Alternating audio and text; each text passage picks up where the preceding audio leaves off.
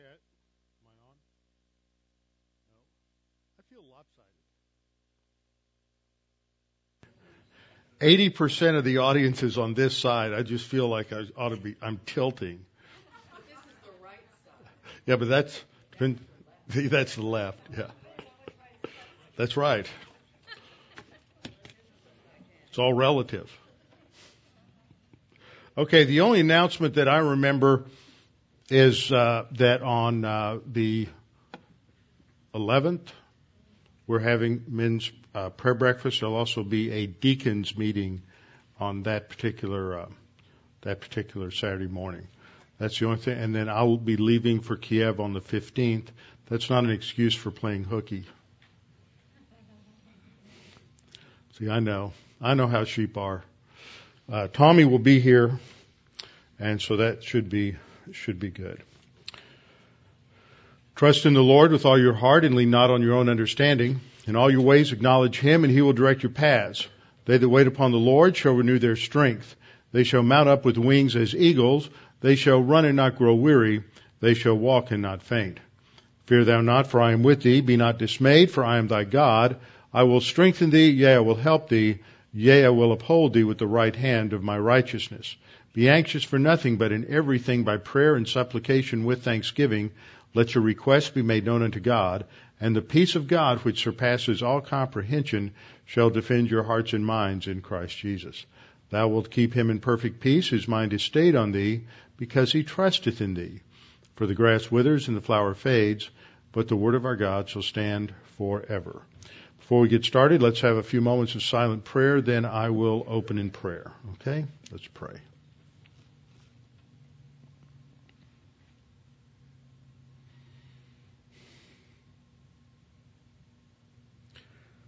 Father, it's such a great privilege to come before your throne of grace this evening and to be able to gather together at the end of this last year, looking forward to a new year, a new year of opportunity to proclaim the truth of your word, to witness to those around us and to continue to pursue spiritual maturity.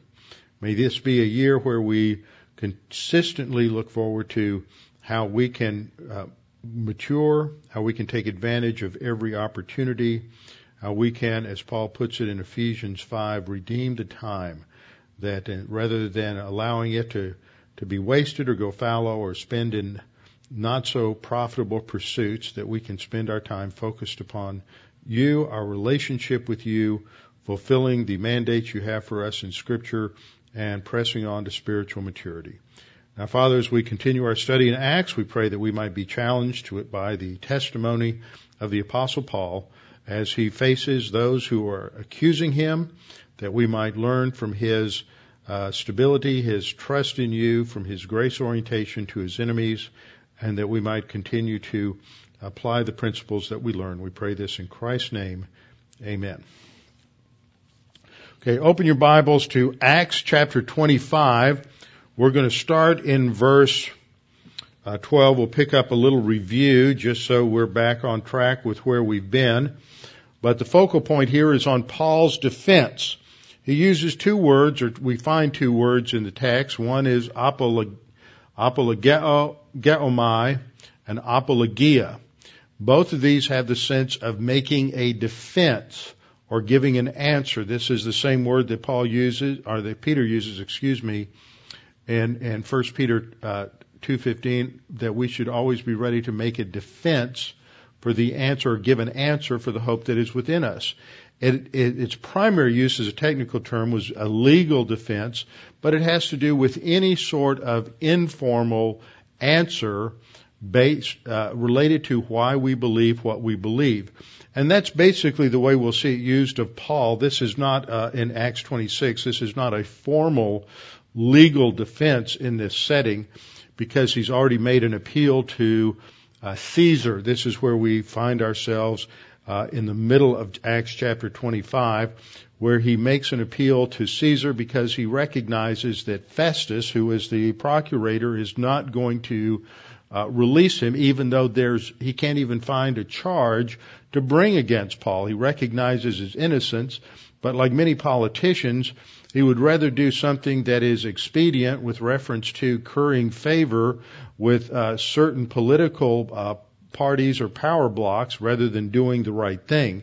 And that's where we find Festus. But let's go back to about um, verse 9 in chapter 25, which it states this uh, very clearly.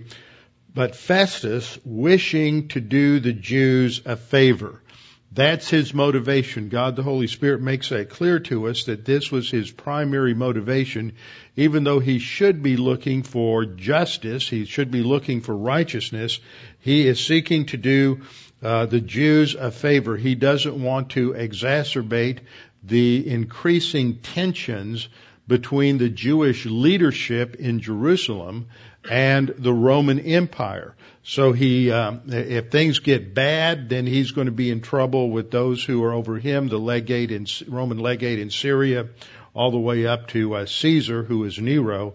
So what he wants to do is make sure that things don't get any worse. So he answers Paul uh, and says, "Are you willing to go up to Jerusalem and stand trial before uh, before me on these charges?" And his point here is taking Paul away from Caesarea, where they brought him two years before. Here's a map uh, that I've shown you before. Caesarea Maritima is located northwest of Jerusalem, up here on the coast, and uh, uh, this was a fabulous city that was uh, developed by Herod the Great as a major uh, major uh, seaport on the wet, on the eastern Mediterranean, and this gives you a, an overview of uh, aerial view of the whole area. And the city at the time in the ancient world probably went far back into this area that where there's open land today, uh, maybe even as far back as the modern city that's away from the coast here. It's one of the most developed um, archaeological sites uh, in Israel, and it's just beautiful. Here's a labeled slide looking down at the harbor itself. This is the area where Herod's promontory palace was located.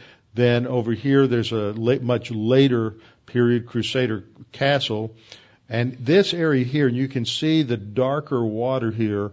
Uh, this is where Herod built the breakwater, uh, the areas where the ships would come in and where they would be uh, protected uh, in harbor. And this is an artist's reconstruction of what that harbor looked like. And you can see a vast number of ships could come in, so it was uh, quite large, uh, uh, quite extensive, and uh, quite quite beautiful. And this is a seat of power for the Roman Empire. Caesarea was a Roman town. So he, they would take Paul from a place where he's protected, and the irony here is that the pagan legal system of Rome was providing him with protection, whereas the system that was dominated by those who should be protecting him, those who alleged that they were worshiping the God of Abraham, Isaac, and Jacob with an emphasis within their theology, the theology of the Pharisees, was built on a, a belief in righteousness, yet they had subverted righteousness, and all they were concerned about was uh, coming up with with a facade of justice, so that they could execute Paul just as they had just as they had executed the Lord Jesus Christ.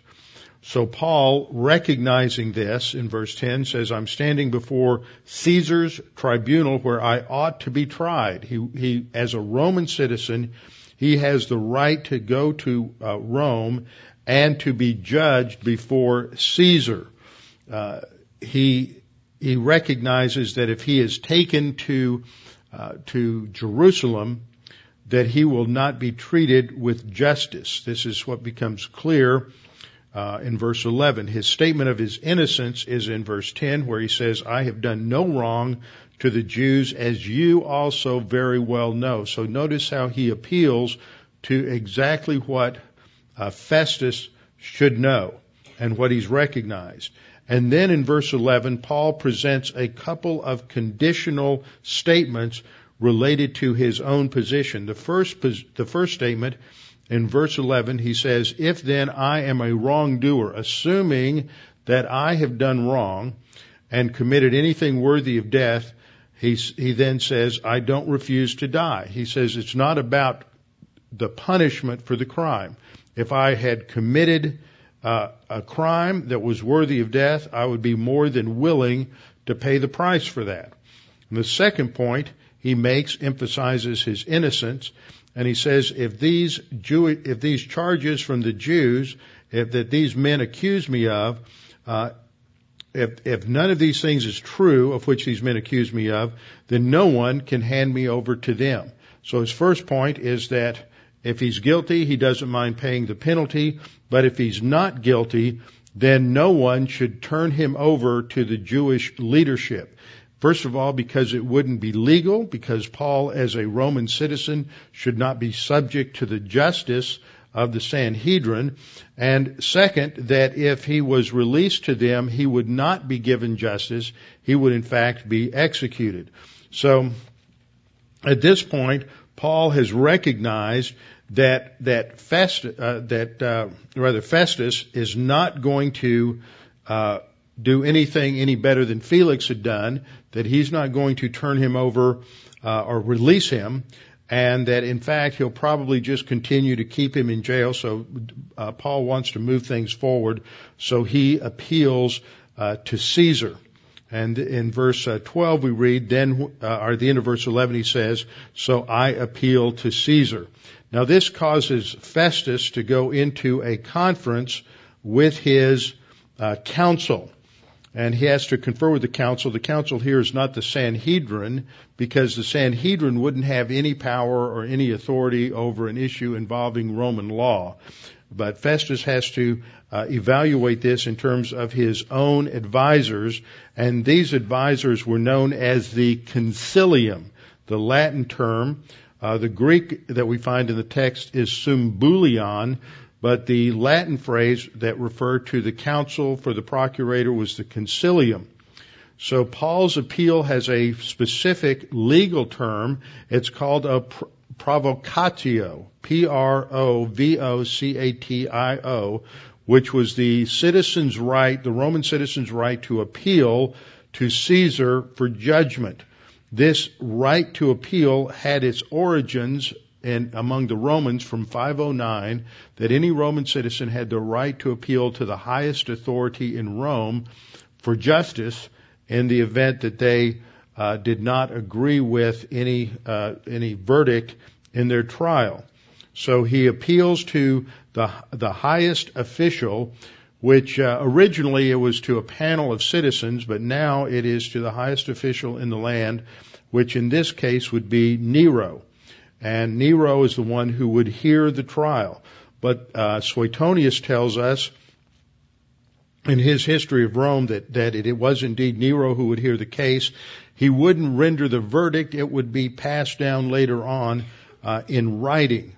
Now we have no record of that because the book of Acts ends prior to his uh, uh actual uh, hearing before Nero but it is assumed that he was released because it's it's when you put the details together, uh, Paul would have gone on a second uh, or or actually a fourth missionary journey. Probably made it to Spain. He made it to areas across the uh, Adriatic to the uh, Yugoslavia, and finally came back to Rome during a second imprisonment, which is when he was executed. So in verse 12 we read that Festus conferred with his council and answered, You have appealed to Caesar, so to Caesar you shall go. Now at this point, this is set. There's nothing can, that can be done to change this because Paul has, has claimed his right as a Roman citizen. That appeal has been evaluated by the council and Festus has ruled on it. So what happens next is not another form of an appeal, but what we see with, with the appearance of Agrippa, and this is Herod Agrippa II, what we see here with the appearance of Herod Agrippa and his sister uh, Bernice is that Festus is trying to figure out what in the world he's going to charge Paul with. Because for Paul's case to be advanced up the line, And, and, and Festus has decided that's really the best deal for him because it gets him off the hook with the Jewish leadership. It gets him off the hook with Paul. And He just gets to uh, kick it down the road to somebody else and let it be somebody else's problem in some other geographical location. But the problem is to kick it down the road, he's got to have a significant enough charge to bring against Paul. And at this point, he doesn't believe he has one. So when Herod Agrippa and Bernice visit, he's going to bring them in into the situation to see if they can come up with a charge that he can use before uh, the Roman legal system, because the charges that he's seen so far just have to do with with um, uh, theological or religious issues among the Jews. It doesn't have anything to do with Roman law, but he has to come up with something. So uh, in verse 13 we read, when the days had elapsed, so when several days had elapsed, so if uh, some time goes by, because uh, remember Festus has just been the procurator for a short time. He, I told you last time that he apparently came uh, to Caesarea to replace Felix. He was there three days, and then he headed to Jerusalem and spent ten days in Jerusalem uh, with the Jewish leadership. The first uh, couple of the first issue they brought up was the issue with Paul and the problem with Paul, and then so he hasn't been there but uh, about two weeks when he went back to uh, went back to Caesarea and begins to uh, talk with Paul and figure out uh, what he's going, what direction he's going to go. So he's been there two, two and a half weeks at the most in this position, and it's not long after that, maybe a couple of weeks, maybe a little longer, when Herod Agrippa and Bernice have to come to visit him. This would be a protocol visit where they are coming at the beginning of his uh, time as procurator, where they are going to uh, spend some time with him and just recognize him in his new position. So in verse 14 we read, uh, while they were uh, while they were spending many days there, Festus had Paul's case brought before the king, saying, "There's a man who was left as a prisoner by Felix." So he's going to start to tell the story. But before we get there, uh, we need to look uh, briefly at the background on Agrippa II and Bernice. One of the reasons he brings this to them is because they're Jewish. They have a background in the situation in Israel. And in fact, even uh, Herod Agrippa II had somewhat of a reputation as being a pious Jew. So that, that he's not just as, as bad as his great grandfather Herod the Great or his, um, uh, Father Agrippa First, he has some some involvement and interest in Jewish religious matters and some background. So he uh, uh, Festus is seeking his opinion because he understands that this is probably pretty much a religious debate within within Judaism. Now Herod Agrippa second is the son of Herod Agrippa first. He was also known as Marcus Julius Agrippa his uh, he's uh, Agrippa II was the brother of Drusilla, who was married to Felix, and he is uh, the the brother also of Bernice. Uh, he had he was educated in Rome. He was very sympathetic to Roman policies. He was only 17 years old when his father died, and then he was uh, brought up uh, to be the ruler of basically Herod, uh, what had been Herod Philip's kingdom. He didn't immediately become king. That took a little time, but they uh, transitioned him into a position of authority. He ruled the area given to uh, Herod Philip that was mostly in the north, the area of what we now see as Lebanon, uh, the Galilee, parts of the Galilee at least, uh, but areas of Judea, Samaria, the southern part of Galilee still remained in Roman control. He was trusted by the Romans and allowed to appoint the high priest because he tended to meddle in the affairs of the high priest and he appointed several different ones. It angered the Jews. He also angered them by building a palace that overlooked the temple compound, which uh, again they felt that was Rome meddling in their affairs. As he grew in his uh, stature and his, his, in his experience, uh, Nero added several cities and villages around the Sea of Galilee and the southern part of Gal- Galilee uh, to his domain. He made his capital at Caesarea Philippi. I don't think that's that's not going to be on the other map. Caesarea Philippi is in the north and is the most northern area uh, in uh, Israel. It's Caesarea Philippi is just uh, very close to the area of Dan. Remember the description in the Old Testament was that the borders of Israel were from Beersheba to Dan. Beersheba in the south and Dan uh, in the north. So he made his capital there and changed the name of Caesarea Philippi to Neronius in honor of the Emperor Nero. Just another way in which he tried to curry favor with, with Rome. Now he's accompanied by Bernice, and here I have a uh, try to get a flow chart in here, or a geneal- genealogical chart. At the top we have Herod the Great, and these are his various wives. Doris is off the screen, but the line, but he, through his second wife named uh, Mariamne, uh, he had. Uh, or excuse me, his first wife, Mariamne, he had a son named Aristobulus, who married a, a woman named Bernice, and his son was Herod Agrippa I. So Herod Agrippa I is a grandson of Herod the Great. Herod Agrippa I had three children, uh, Herod Agrippa II, uh, Bernice, and Drusilla.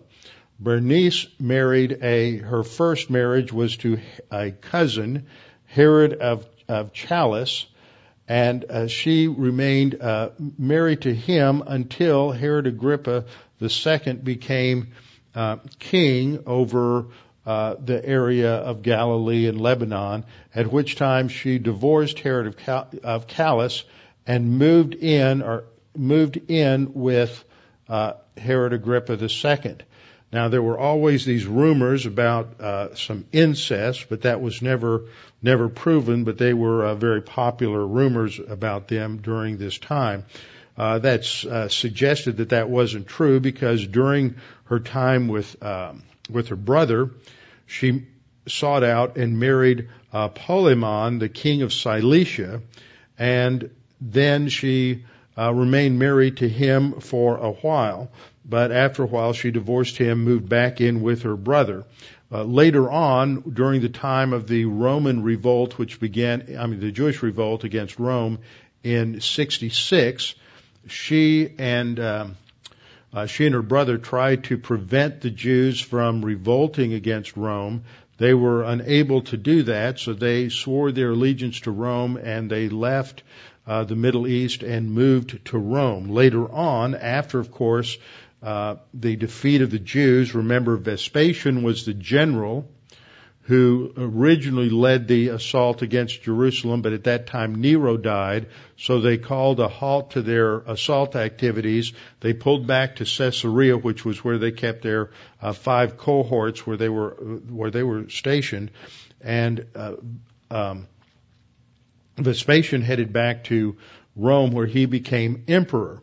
His son Titus took over command of the Roman armies, took over the assault of Jerusalem, and eventually was victorious in destroying Jerusalem and destroying the temple in AD 70.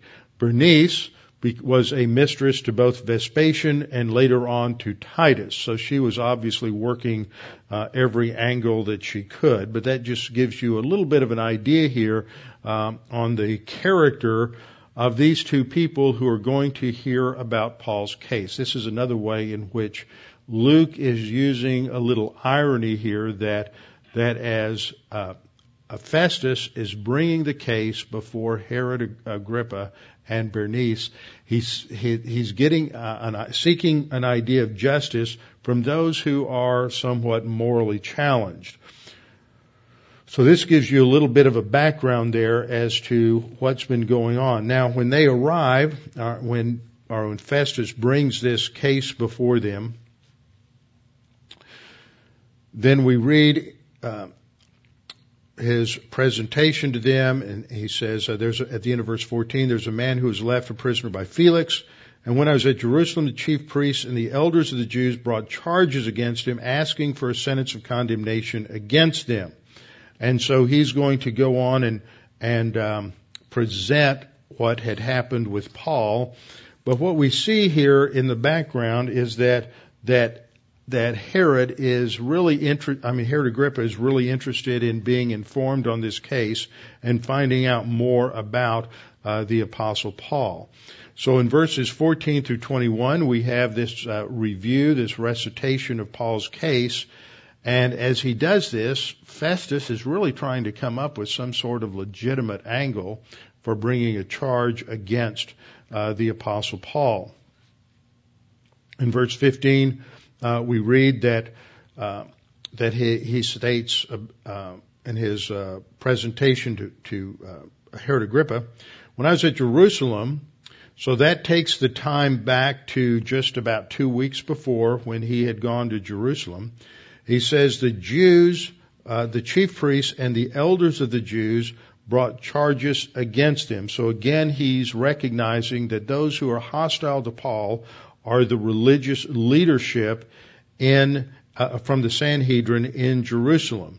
And they're asking, at that time they didn't uh, bring any evidence, they just asked for a sentence of condemnation against him, and they are seeking the death penalty. Now the Jews did not have the judicial uh, authority to bring the death penalty. This is the same thing that happened with the Lord Jesus Christ. They couldn't condemn him to death because they were under the authority of Rome. They had to appeal to Roman authority to pass the death penalty. But uh, Festus is not at all sure that Paul's done anything wrong to begin with. And second, that if he has done anything wrong, it's certainly not worthy of the death penalty. So what the Jews wanted and desired really went contrary to Roman law. Again, this shows an example of how people who have rejected the scripture, when they are under conviction of the truth, they don't really care what the rules are. They don't care what the uh, what authority says. They are reacting against the truth of God. This is just another example of Romans 1, 18 and following, that men of unright, men of, who are unrighteous are suppressing the truth in unrighteousness. And they have rejected the truth of God, and so now they are suppressing that truth. And once again, when Paul is present, this just sort of takes the, the opens the door into the cellar where they've managed to push God and push the truth, and God is uh, threatening to come out and so they're reacting in anger. We see examples of that today in many different ways. When people in the culture hear from Christians and Christians are uh, speak out a little bit, then these opposing forces really react in hostility and make all sorts of claims that, that aren't true. We saw some examples of that in the recent thing with the uh, Duck Dynasty event and the statements that he made related to homosexuality. And we see it every uh, couple of years in the state of Texas when the Texas State Board of Education evaluates textbooks. Now that's something that some of you might be interested in. I've got some information that I've been given related to this, but one of the most important things that, that Texans have done and Texas Christians have done over the last 40 or 50 years is that those who are qualified, those who are interested, have taken up a position and to serve the school, uh, the te- Texas State Board of Education, and to evaluate textbooks and to d- determine whether or not, especially history textbooks, social studies textbooks, things of, of that nature, to make sure that they are historically accurate and that they're not presenting a skewed political agenda. And this is coming up again this next year, and I've had some emails where um, people on the State Board of Education are looking for volunteers who will work in this capacity. So some of you uh, might be interested in that or might know of somebody who would be interested in doing something like that. It is amazing the kinds of things that have come into certain textbooks uh, regarding the found, founding fathers of the United States, regarding the Constitution, regarding the American War for Independence, regarding things like just the uh, uh, initial settlement of the Pilgrims in Massachusetts, where there's no mention whatsoever of any religious beliefs at all. And so, as our young people are uh, come up with those kinds of textbooks, they they basically get get brainwashed and their education is distorted into a totally secular agenda. And Texas is important just as California is because we buy such a huge number of textbooks. So when they, when publishers present these textbooks, the ones that Texas chooses, the ones that California choose, become the primary textbooks that for everybody else in the in the nation. So that's just one way in which we need to be uh, involved in countering the, the pressure of the world to conform to it. And this is something that, you know, that Paul's dealing with here is the, the, the pressure from the uh, world system, which in, in Israel are the Jewish leadership, to conform because he doesn't conform to them. They are reacting in hostility and they want his life. Nothing uh, nothing less will do. So it doesn't matter that they're violating the law in the process. They just want to kill Paul. And the principle we see here is negative volition isn't rational.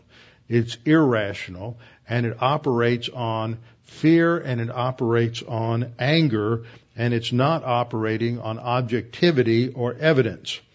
So that puts Festus into a tough situation in verse uh, 16, he says he gives his answer to them that their attempts to have Paul uh, executed is not the custom of the Romans, and it's not the custom of the Romans to hand over any man before the accused meets his accuser. So again, we see this this irony that this pagan legal system is what's protecting Paul and protecting his life, and they're doing it right, whereas the Jews who ought to know truth and ought to know what's right are the ones who want to subvert, uh, subvert the law and subvert righteousness.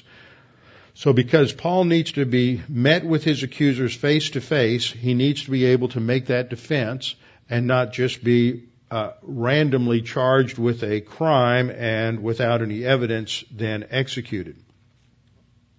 So uh, Festus goes on to rehearse uh, the trial and to review the trial that had taken place in uh, Caesarea.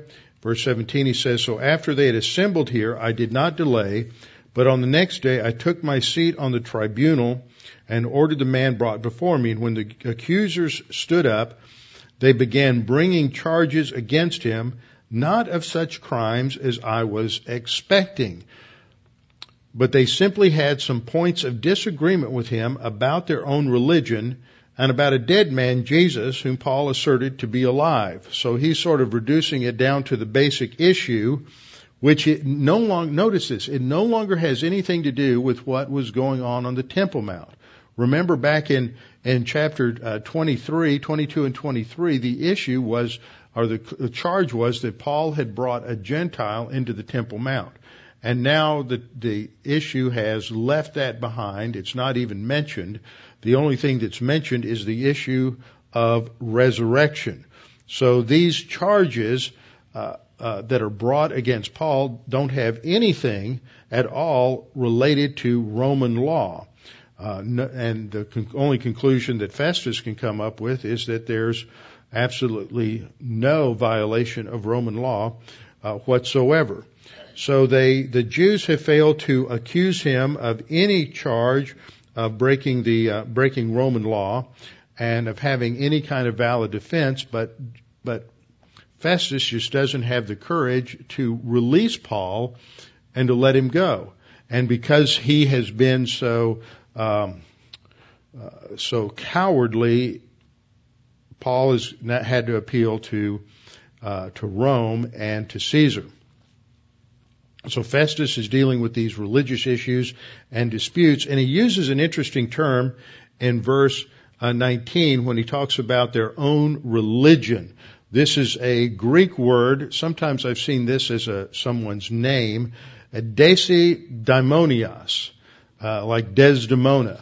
and it actually means uh, the way it was often used in in uh, Rome was that this referred to superstitious beliefs, but in this particular situation where Festus is talking to Herod and to Bernice, who are Jews, he wouldn't be using it in that kind of a pejorative sort of manner. He would just be using it with its more literal sense, which has to do with, with religion. So as he's presenting this to uh, Herod, he's saying, uh, I don't know, don't know what to do with this. In verse 20, he says, being at a loss how to investigate such matters, I asked whether he was willing to go to Jerusalem and there stand trial on these matters. So like uh, many politicians, he doesn't have much backbone and he says, okay, we're just going to let you go to, go to Jerusalem. But he says when Paul, in verse 21, when Paul appealed to, uh, to be held in custody for the emperor's decision, I ordered him to be kept in custody until I send him to Caesar.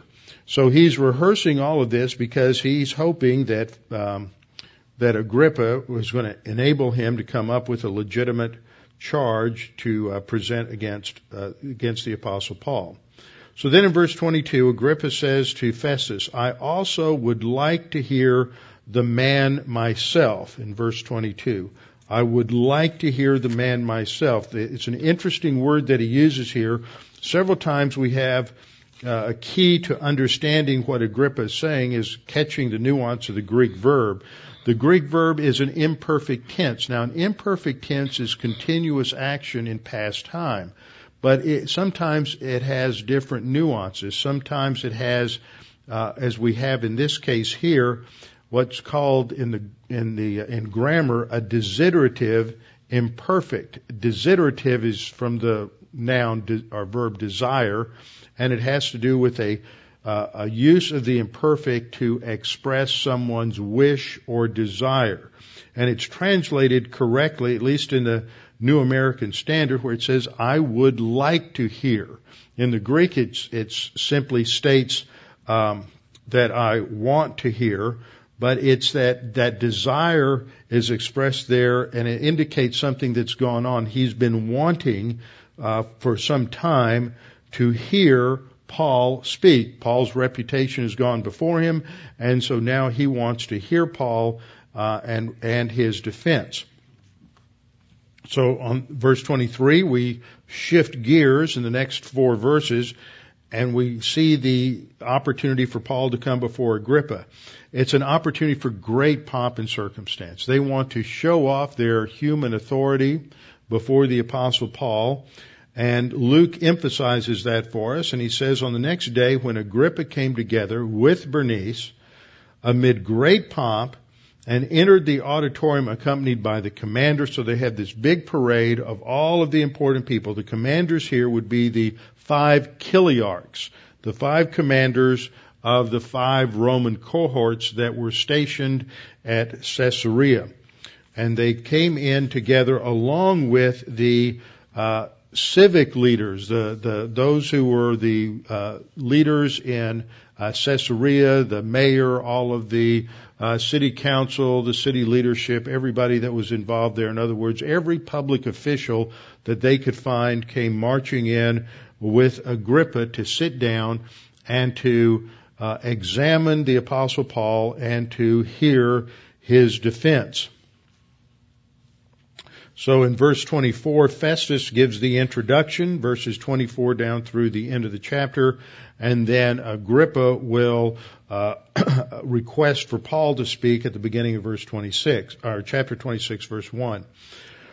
So in verse 24, Festus says, King Agrippa and all you gentlemen here present with us, you see this man about whom all the people of the Jews appealed to me, both at Jerusalem and here, loudly de- declaring that he ought not to live any longer. So he makes the point right up front that the issue for the Jews has to do with his punishment, has to do that this is a capital crime and Paul should be executed.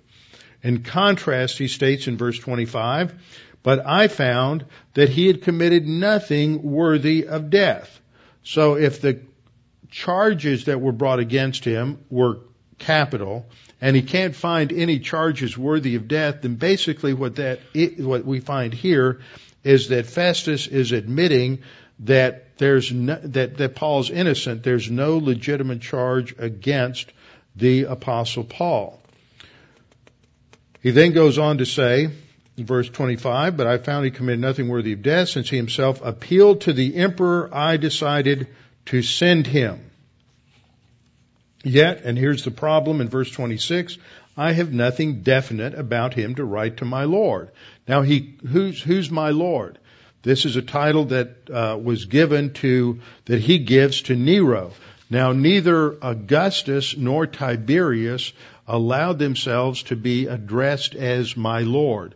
This was a term that was that Nero took for himself and shows that that he's already uh, has uh, uh, a desire to be worshipped as deity, and uh, and Festus is going along with that and referring to him as my Lord.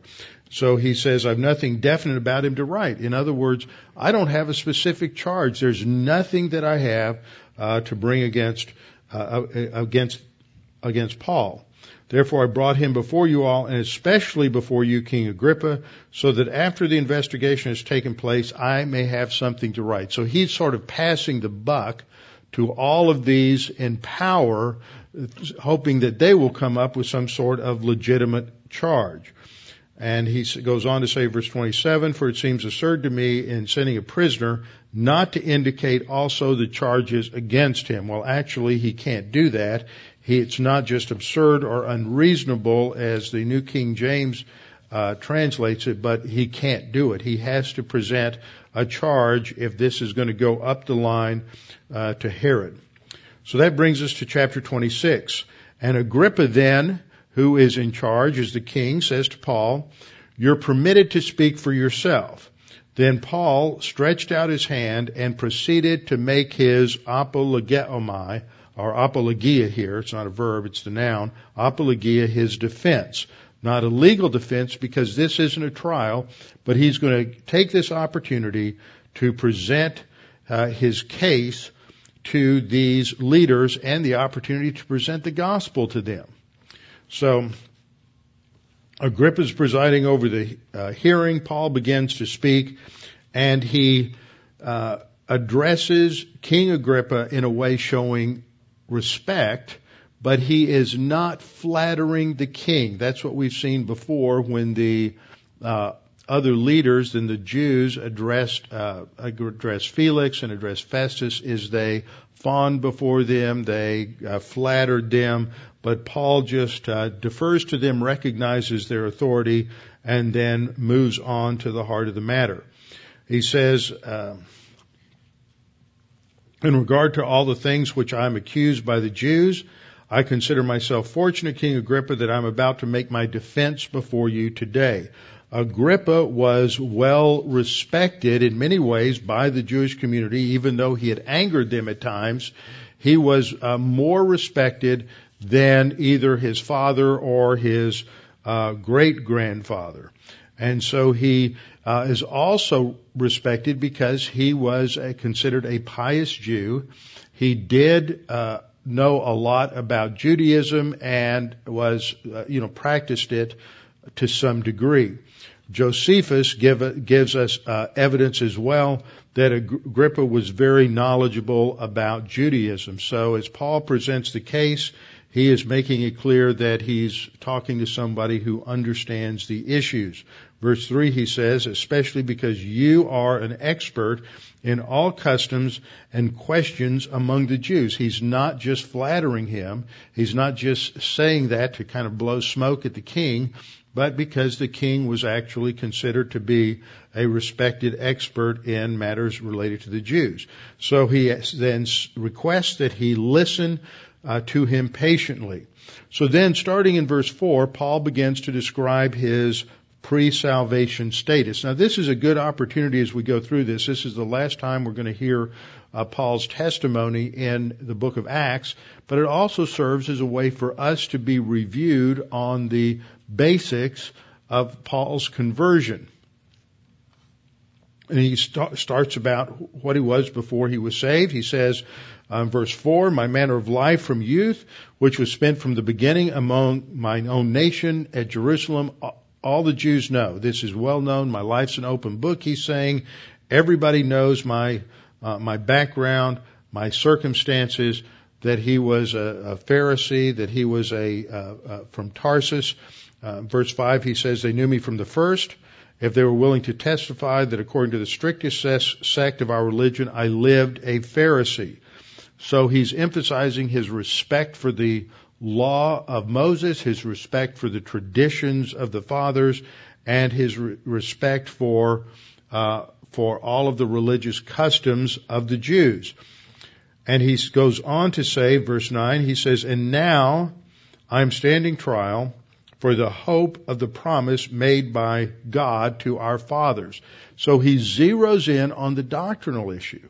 That it's, it's not just a matter of uh, theological dispute, but it is focusing on the promise of the fathers. Now, Herod would have understood this, being a student of, of Judaism at the time, first, first or second temple Judaism. He would have understood what was going on here in the conflict between the Sadducees who didn't believe in resurrection, didn't believe in miracles, didn't believe in angels, and the Pharisees.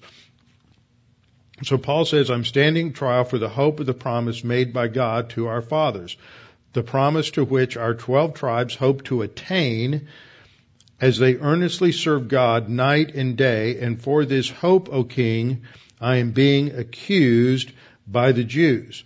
Now remember, the promise to Abraham was that he would live in the land that God had given them, and that he would own the land. He would possess the land that God had given him. In Abraham's lifetime, the only piece of land he, he had was the cave of Machpelah in Hebron where he buried Sarah and where he himself was buried, and later Isaac and Rebekah were buried, and uh, Jacob and Leah are buried there. Rachel is buried over by Bethlehem, but he. Um, so he's alluding to this because, according to the Old Testament, if Abraham was going to uh, was going to possess the land, and he never possessed it while he was physically alive, this would indicate that, as Jesus also argued, that Abraham would be resurrected in the future so that God's promise would be fulfilled.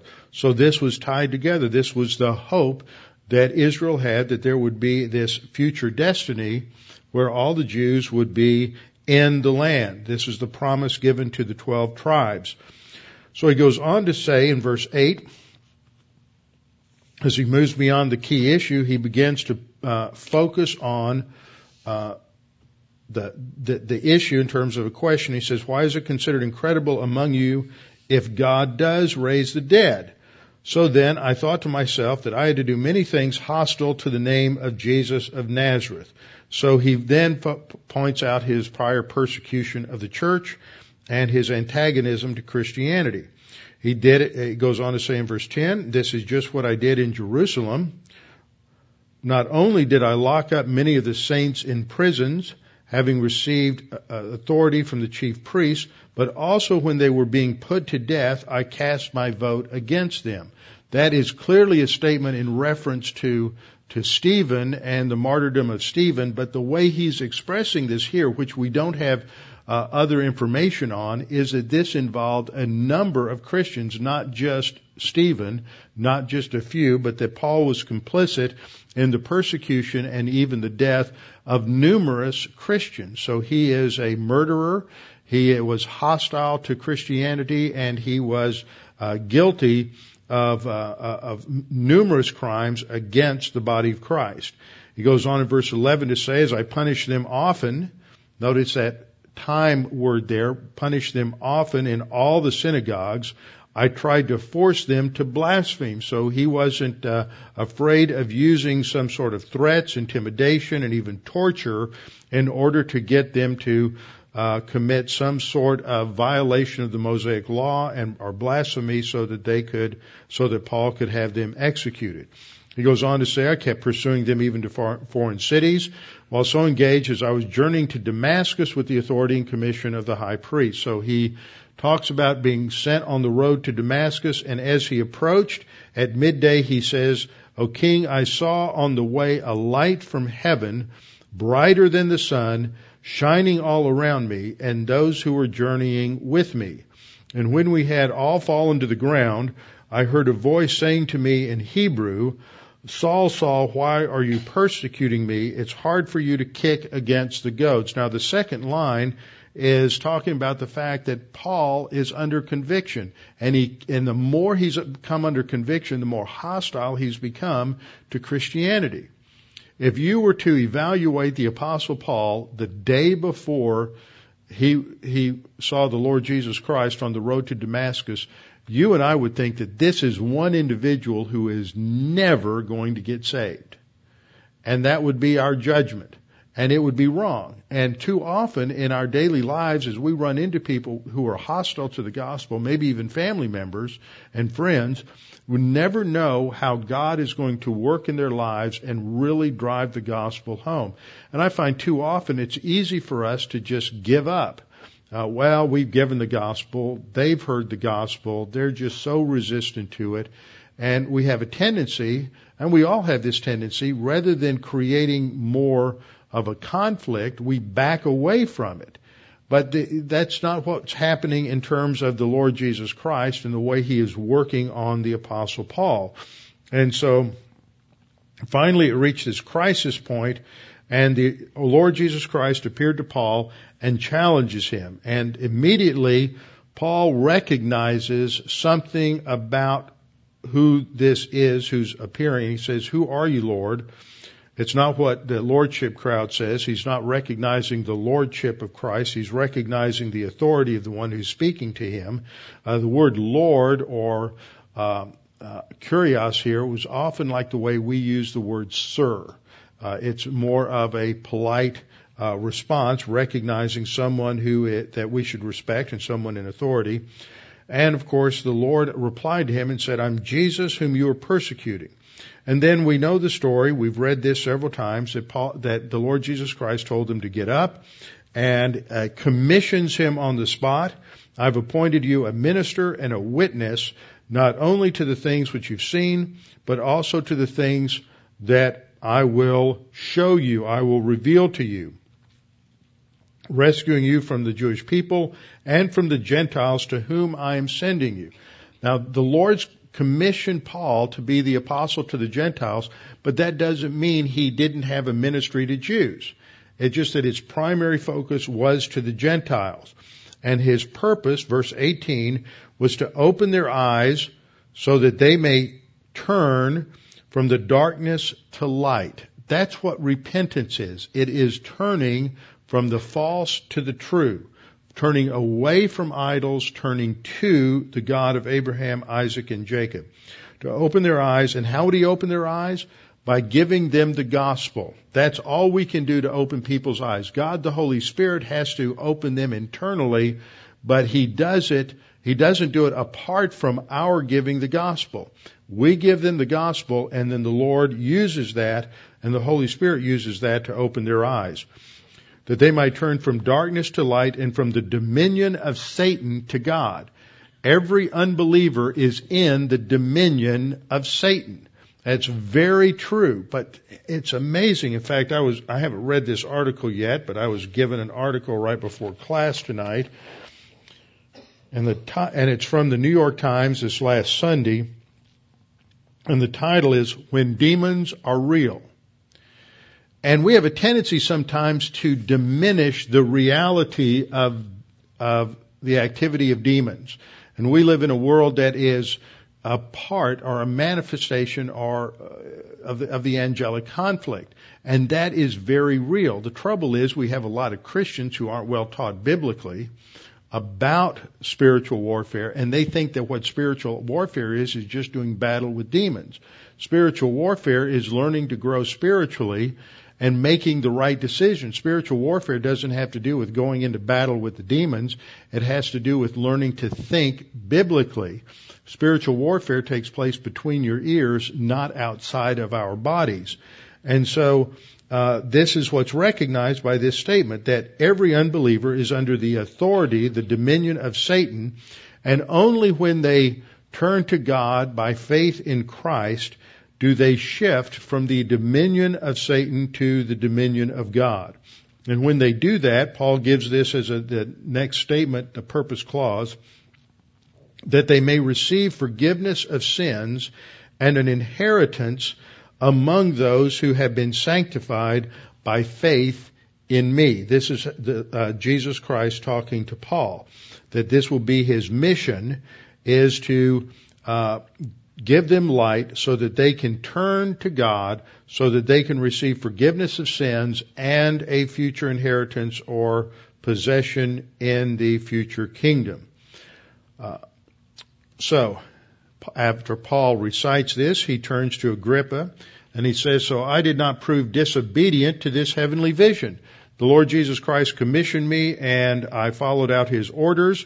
Verse 20, but I kept declaring both to those of Damascus first and at Jerusalem and then throughout the region of Judea and, and to the Gentiles that they should repent and turn to God. Now that's an important statement here because many times the word repent, or most of the time, the word repent is used in relation to Israel and has a background in Deuteronomy 30. There are two places in Acts when the word repent relates to Gentiles, and we un- understand it in context because it means to turn to God the same way it's used in relation to to uh, Israel back in Deuteronomy chapter 30, and the same way that it's used in the statement of Jesus to Paul that we just read in verse 18, that they are to, that Paul's mission was to open their eyes so that they may turn from darkness to light. That's what repentance is. Repentance isn't sorrow. It's not remorse. This might accompany it, but primarily it is a mental attitude shift of focus from the false to the true, from idols to God, and then believing in the Lord Jesus Christ. And when Paul says in the last line, performing deeds appropriate to repentance, repentance is what happens at salvation. But then the question is, after you're saved, then what? We're not saved by works. We don't perform the deeds consistent with repentance in order to get saved. We already are saved. But now that we're saved, we're a new creature in Christ a new family relationship to God and new responsibilities. And those new responsibilities mean that we are now to live as we should in light of our new situation. In other words, now that we have turned to God, we are to live a new way. It's not to get salvation, but because we have been saved. So now in verse 21, uh, Paul goes on to say, that for th- that this is the reason that the Jews seized me in the temple and wanted to put me to death. In other words, he's pointing out this is a theological issue. It is not a legal issue in terms of Roman law. And he says, so having obtained help from God, God provided a rescue through the Roman soldiers in the temple, but he attributes that to God as the one who provided that help. He said, I stand this day testifying to both the small and the great stating nothing but what the prophets and Moses said was going to take place. So he grounds what he's teaching in the Word of God. Now, he summarizes the Old Testament in verse 23. That, that what Moses and the prophets said was that the Messiah, you ought to read that as Messiah, not just as Christ. Christos is the Greek word, which means the same thing as Messiah. That the Christ was to suffer and that by reason of his resurrection from the dead, he would be the first to proclaim light both to the Jewish people and to the Gentiles. And so the focal point here is that, that the Messiah would be brought back to life, uh, the sign being the sign of uh, Jonah, three days and three nights in the belly of the great fish. Now, at this point, he's presented the gospel to Agrippa, he's presented it to kings, he's presented it to all the rulers, and at this point, Festus interrupts him. Festus said in a loud voice, Paul, you're out of your mind. Your great learning is driving you mad. This is a typical response from unbelievers is that we're irrational, and in fact, they're the ones that are irrational. Paul's response is simply says, no, I'm not the one out of my mind. Most excellent Festus. He doesn't lose his manners. He says, but I utter words of sober truth. For the king, notice his, this subtle appeal to Herod. For the king knows about these matters, and I speak to him also with confidence, since I'm persuaded that none of these things escape his notice.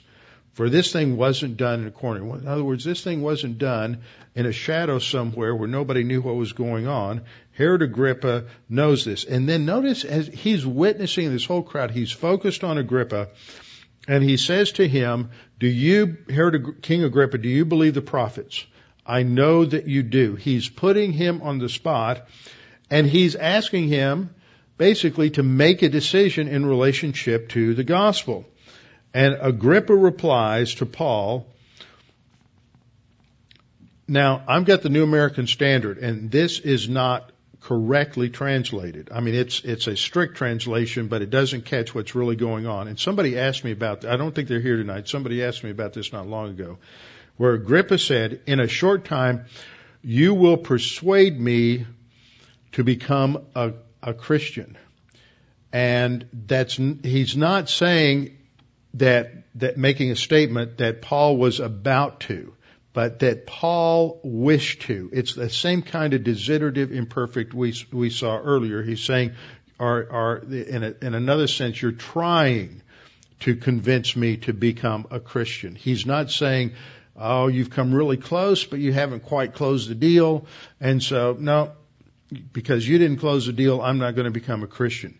That's not the sense of this imperfect tense. He says, you have tried, you've attempted to persuade me to become a Christian, but he has resisted it. So Paul said, says in verse 29, I would wish to God that in a short or long time, not only you, but everyone here would become as I am, except for the, except for being a prisoner. That's what he means by except for these chains. And so this brings the uh, interview to an end. Uh, Agrippa stands up, and Bernice and all of the uh, others, the leaders with them, and they go off to a side and they start to uh, conference about what the penalty should be. And they, they all agree that Paul hasn't done anything worthy of imprisonment.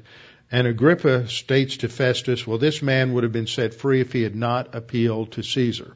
So in a real sense, what has happened is that Paul by appealing to Caesar is bringing about what God had promised him, and that is that he would take the gospel to Rome, and that he would be heard uh, in Rome and before Caesar, uh, before kings, and that he would uh, proclaim that. And so next time we'll come back and look at another fascinating chapter in Paul's journey, and that is his voyage to Rome and the shipwreck that occurs along the way and how God is continuously protecting him and providing for him. And God does the same thing for us. It doesn't matter what situation you're in. God in His sovereignty and in His providence watches over us to bring us to those uh, places in our life where He wants us to be. It may not be where we want to be, but it's where He wants us to be so that we can have a hearing for the gospel and He's the one who provides the protection. So we just need to learn to relax and let God move us in that direction, and He will get us where He wants us to be. And we don't need to worry about all of the other details that usually distract us from fulfilling God's plan for our life. But with our heads bowed and our eyes closed. Father, thank you for this opportunity to review through this information to be reminded of your protection for Paul, the way in which you worked through the systems, through the legal system of Rome, uh, through the um, leadership, even though they are pagan and unbelievers, nevertheless we see that your hand of guidance is, is upon them in order to bring about the transference of Paul from uh, Caesarea to Rome. In the same way, we know that you are working behind the scenes in the details of our lives, that even when things look difficult or impossible, even when things are not what we would wish, nevertheless we know that, that you are bringing about good, even though others would see it as evil. And Father, we just pray that we might keep our focus upon you, and especially with the coming new year, that this might be an even greater year for each of us in terms of our spiritual life and our walk with you. We pray this in Christ's name. Amen.